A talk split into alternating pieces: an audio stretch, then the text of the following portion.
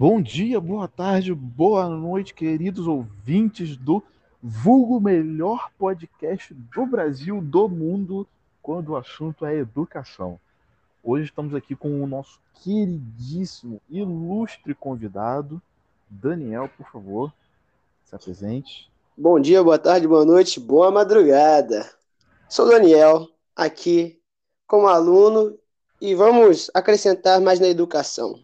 Não é mesmo, Roger? Com certeza, amigo.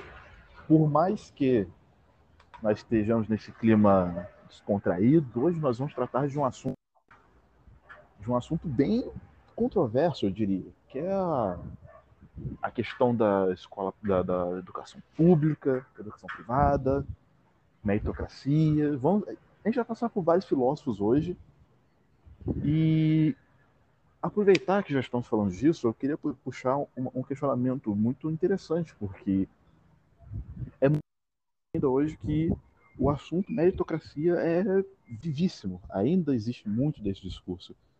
E, Daniel, eu ainda sou leigo nesse assunto, eu gostaria que você, se você faz um pouco para mim, como que, como que nós explicaríamos para esses alunos estão ingressando agora na formação é, esse assunto da meritocracia? Então, para falar de meritocracia, eu lembro logo de quem? Dele mesmo, Aristóteles. E, na verdade, Platão, perdão. que Aristóteles. Um, um aluno Platão, do outro. Oi? Um aluno do outro. Um aluno do outro, sempre ali, que eles fazem parte da tríade, né? Que tem Platão, Aristóteles e Sócrates, né? Mas Platão, ele traz a ideia muito vívida da, do mundo das ideias. Essa ideia de mundo das ideias, é, se a gente pegar a, a grosso modo, eu aprendi isso no latim, e é bacana pra caramba, é, é uma. A gente, o que Platão pensava sobre o mundo das ideias? Ele acreditava que por detrás do, do nosso mundo, que é o mundo dos sentidos, uma, existe uma realidade abstrata, que é o mundo das ideias, onde tudo é perfeito e eterno. E ele acreditava que o único modo de chegar a essa essência do mundo das ideias era por meio da razão. Então, olha só, o que, que Platão, ao observar isso, ao imaginar, tendo a concepção do mundo das ideias, ele pensava, ele pensava da seguinte maneira: é, para alcançar esse mundo, esse mundo perfeito, era necessário que a pessoa tivesse um conhecimento através de uma reflexão. E ele acreditava que tinha aquelas pessoas que conseguiam alcançar essa reflexão de forma mais simples. Ou seja, tinha aquelas pessoas que tinham eram mais desenvolvidas na parte reflexiva. Então, ele acreditava que as pessoas que tinham mais é, tinham mais condições para reflexão eram por natureza, eram pessoas mais moralizadas, tinham a moralidade era maior. Então, a partir disso, a meritocracia se baseia nisso, onde alguns têm a mais, um conceito a mais e não igualitário, como tem na parte socialista, comunista, como vai ser abordado mais à frente. Muito, André, André, Daniel, por essa explicação, foi realmente bem, bem interessante saber de, desse conceito, mas agora, falando sobre isso, me vem um outro questionamento, também sobre meritocracia. Porque nós também sabemos que existe essa, essa ideia de que escola pública é para o filho de pobre e escola particular é feita para filho de rico. E eu também, eu também gostaria de saber como essa ideia de meritocracia se encaixa nesse, nesse conceito, se ela, se ela também pode se encaixar nesse conceito de que escola, para, escola particular é para rico e escola pública é para filho de pobre. Então, é, se a gente voltar um pouquinho no tempo, tinha a educação, a educação pública e privada. O que, que funciona, como é que é era organizada? A educação privada era tinha a família como a principal, era a principal responsável pela educação do indivíduo, enquanto a pública pertence ao Estado educar o, o indivíduo, é responsável pra, para a educação. E Platão ele tem muitas essências, trazendo, ele gosta de trabalhar muito, trabalhou muito com a moral do indivíduo, que assim vai influenciar na construção de uma sociedade melhor. Então, é, pensando dessa forma, o que, que Platão pensava? Ele planejava da seguinte maneira: os filósofos dominariam o campo da educação e seriam guias daqueles que precisavam, que estavam lá para aprender. Uma, é uma educação pública, porém era voltada para as pessoas que tinham uma desenvoltura, já tinham uma, habilidades visíveis no conhecimento, que, que apreendiam, não só aprendiam, mas apreendiam a, a questão filosófica, a questão é, moral. Então, ali ele já trabalhou a educação dessa maneira. E ao trabalhar esse desenvolvimento moral nesses é, aprendizes, né, ele acreditava que com isso ele alcançaria uma sociedade justa, porque esses alunos, esses aprendizes iriam construir e constituir uma sociedade justa. E aí, falando de justiça, né, vem um conceito da justiça que Platão domina. Ele vai falar que é uma questão, é um conceito de harmonia. Para que a sociedade seja justa, é necessário que o cidadão, a pessoa, o indivíduo dessa sociedade, dessa cidade, se quisermos dizer assim, tem que ser justo. Porque se houver um desequilíbrio, não há justiça. E o hum. filósofo vai defender muito que a justiça é uma virtude que precisa promover o bem-estar das pessoas. E para entender isso, é necessário voltar no conhecimento do ser humano. Aí vai ter aquelas pessoas que são denominadas com baixo entendimento, as pessoas que têm um certo conhecimento e as pessoas que são próprias têm a facilidade para alcançar o entendimento necessário para alcançar a reflexão do mundo das ideias. Então, hoje a gente vê muito sobre meritocracia, aborda muito sobre isso, mas é um, é um tanto quanto equivocada dizer que é somente a pública é para pobre, quando na verdade esses, esses, é, esses paradi esse paradigma não existe mais dessa maneira.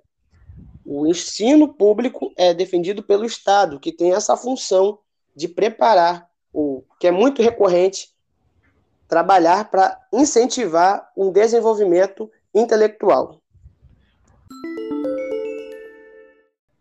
E, Daniel, eu também gostei, é, como estamos falando de, de é, filósofos, agora também gostaria de entrar num, em um outro assunto, mas um pouco mais dedicado a um outro filósofo, também muito famoso, que é Karl Marx. E eu gostaria, gostaria de te perguntar é, qual era o tipo de educação defendida por ele? Então, falar de Marx do Karl Marx, o cara, o, né? O famoso. É o famoso, né? É falar, falar dele, é falar sobre o socialismo, né? E o, fazendo um breve resumo, o socialismo, qual a função do socialismo? É preparar, a, é uma ideologia que prepara e almeja alcançar o comunismo, né? É, como a própria palavra diz, comunismo vem de comum, tem a ideia de comum, é uma ordem socioeconômica estruturada sobre as ideias da igualdade, da propriedade comum dos meios de produção e na ausência de classe, dinheiro e do Estado. Ou seja, é o povo que decide. É, e pensando dessa maneira, na educação, algo muito que foi essencial para essa pra ideia da educação, que foi muito embasada, o, as ideias, é, as teorias de Marx, foi na Revolução Socialista, lá na Rússia, em 1917 que foi um período muito conturbado, com muitos conflitos, que foi que ocorre, ocorreu. É, derrubou, né? Houve a, a, a tomada de poder. O, o, Partido Bolchevique tomou, né? Vladimir Lenin tomou a monarquia russa e ali ele, após uma cidade, perdão, que tá um barulho aqui em casa. Problema. Mas é, ali foi, foi num período de recém-industrializada e sofrendo com a Primeira Guerra Mundial. A Rússia tinha uma grande massa de operários camponeses que trabalhavam muito e ganhava pouco. né? Sim. Então, com uma soma de fatores e manifestações populares, é, foi surgida então a União Soviética, o primeiro país socialista do mundo, que durou até 1991. É, e trabalhando pensando dessa maneira, vamos pensar, voltando agora para a educação, que é tão importante, e é o, é o tema abordado, mas era importante eu trazer esse tópico, porque é muito utilizado hoje. Em muitas. Tem, tem, tem, tem sido feito estudos sobre isso, que o que essa educação, o que a educação defende e, e deseja, é almejada, né? É uma, uma, é uma, uma educação que defende a educação técnica e industrial, que não trabalha só no, no para formar um trabalhador, um operário, mas justamente para desprender o entendimento de, de, pensar assim, não, eu só, eu só aprendo para fazer uma peça. A ideia de Marx não é aprender o sujeito a somente a saber fazer uma peça, mas sim a ter o conhecimento de todo o processo e ser dono do, do próprio conhecimento. E não se prender somente a partes específicas. Por exemplo, na montagem de um carro, ele não ficar somente é, pela função de construir, de, de formar ali o radiador ou o motor, mas sim num conjunto entender que aquilo ali, todo o processo vai formar um carro que será utilizado tanto por ele como para todo mundo, né? Sim. Então, a educação muito defendida por Marx, essa é uma parte técnica, mas também industrial, que vem também puxando a politecnia. Quem se para pensar, é justamente isso. É a pluralidade de saberes necessária ao domínio do trabalho. Você vai pegar tudo, vai ter todo conhecimento é, teórico e prático e vai ser utilizado ali e você vai ter a noção do que você está fazendo e não vai ser de forma alienada. Isso é, é um, um, essa educação definida por, por Marx é muito interessante porque agora, hoje em dia, ou até um, algum tempo atrás, ficou, é, voltou a ficar muito evidência, né? Com a questão uhum. do, dos cursos técnicos. Então, é uma, é uma, uma educação muito interessante para a gente discutir. E muito obrigado novamente para essa resposta, porque foi realmente muito boa. E para finalizar, para trazer aquele toque final, eu gostaria de falar também sobre Grancy.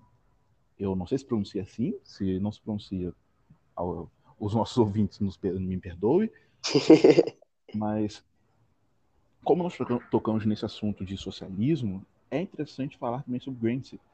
E o ponto que eu queria, que eu queria colocar que é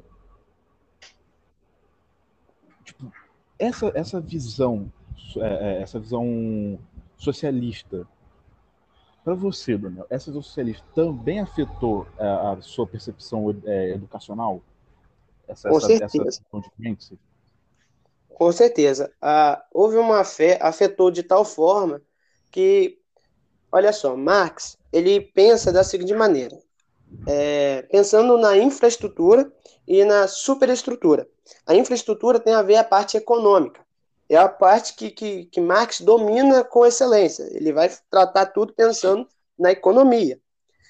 Porém, ele, ele vai nessa né, pensando Marx pensando dessa maneira, ele vai querer tomar todo, vai fazer todo o processo do, social, é, do socialismo voltado à educação, tudo voltado somente para a economia. Porém, tem um, grande problema. Se você pensa somente na economia, muitas pessoas não conseguem se desprender na superestrutura, que é a cultura, é o conhecimento, é ali que onde é, é, a sociedade vive.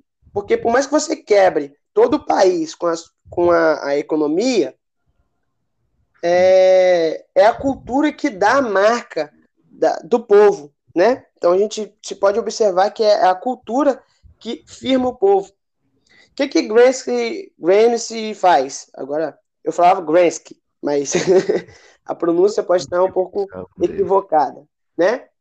É, ele traz uma ideia de escola unitária, que é ter um nível básico de ensino e recebe esse nome mais ou menos por três motivos, que ele tenta inspirar a escola única do trabalho russo, ou seja, ele quer trazer, ele pensa assim, não, não vamos começar na economia, vamos trabalhar com as pessoas, com os jovens, com as crianças, para já se habituarem com a ideia do comunismo, com a ideia do, do socialismo, que aí a gente vai conseguir trabalhar, já vai ser implantada, na, é, vai ser inculcado esse conhecimento para que quando chegarem, quando chegar o comunismo, não seja um, algo assustador e possa assim e possa já vir a ter uma montagem. É, logo depois ele também ele defende muito que é, é a escola para todos, uma escola universalizada, sem distinção pela condição econômica ou por qualquer outra. Uma pública, estatal, gratuita e laica. Uhum. Para Gransky, é, não, a escola não pode ser um privilégio, tem que ser é, é, é algo necessário para a vida daquela pessoa, então não pode ser só para um ou para outro, deve ser para todos. E ele também, como ele seguiu, ele é seguidor de Marx, ele vai defender que a escola única articula um processo formativo, tem que ser intelectual e manual, como também Marx defendia muito, foi muito defendido por ele. Caramba! E novamente, muito obrigado por essa resposta, foi realmente muito boa. E infelizmente estamos chegando no final do, do nosso programa, mas tra tratamos, tratamos de assuntos muito interessantes aqui, fal falamos, falamos sobre pontos muito, muito bons. E, como estamos no final, queria agradecer a Daniel pela presença, por essas, pelas informações realmente muito boas. Agradecer também ao nosso querido editor barra escritor, que infelizmente não pôde comparecer aqui na nossa gravação. Paulo César Chaves de Souza. Mas eu queria agradecer, realmente, esse programa foi muito bom e até a próxima, meus queridos ouvintes. Até a próxima.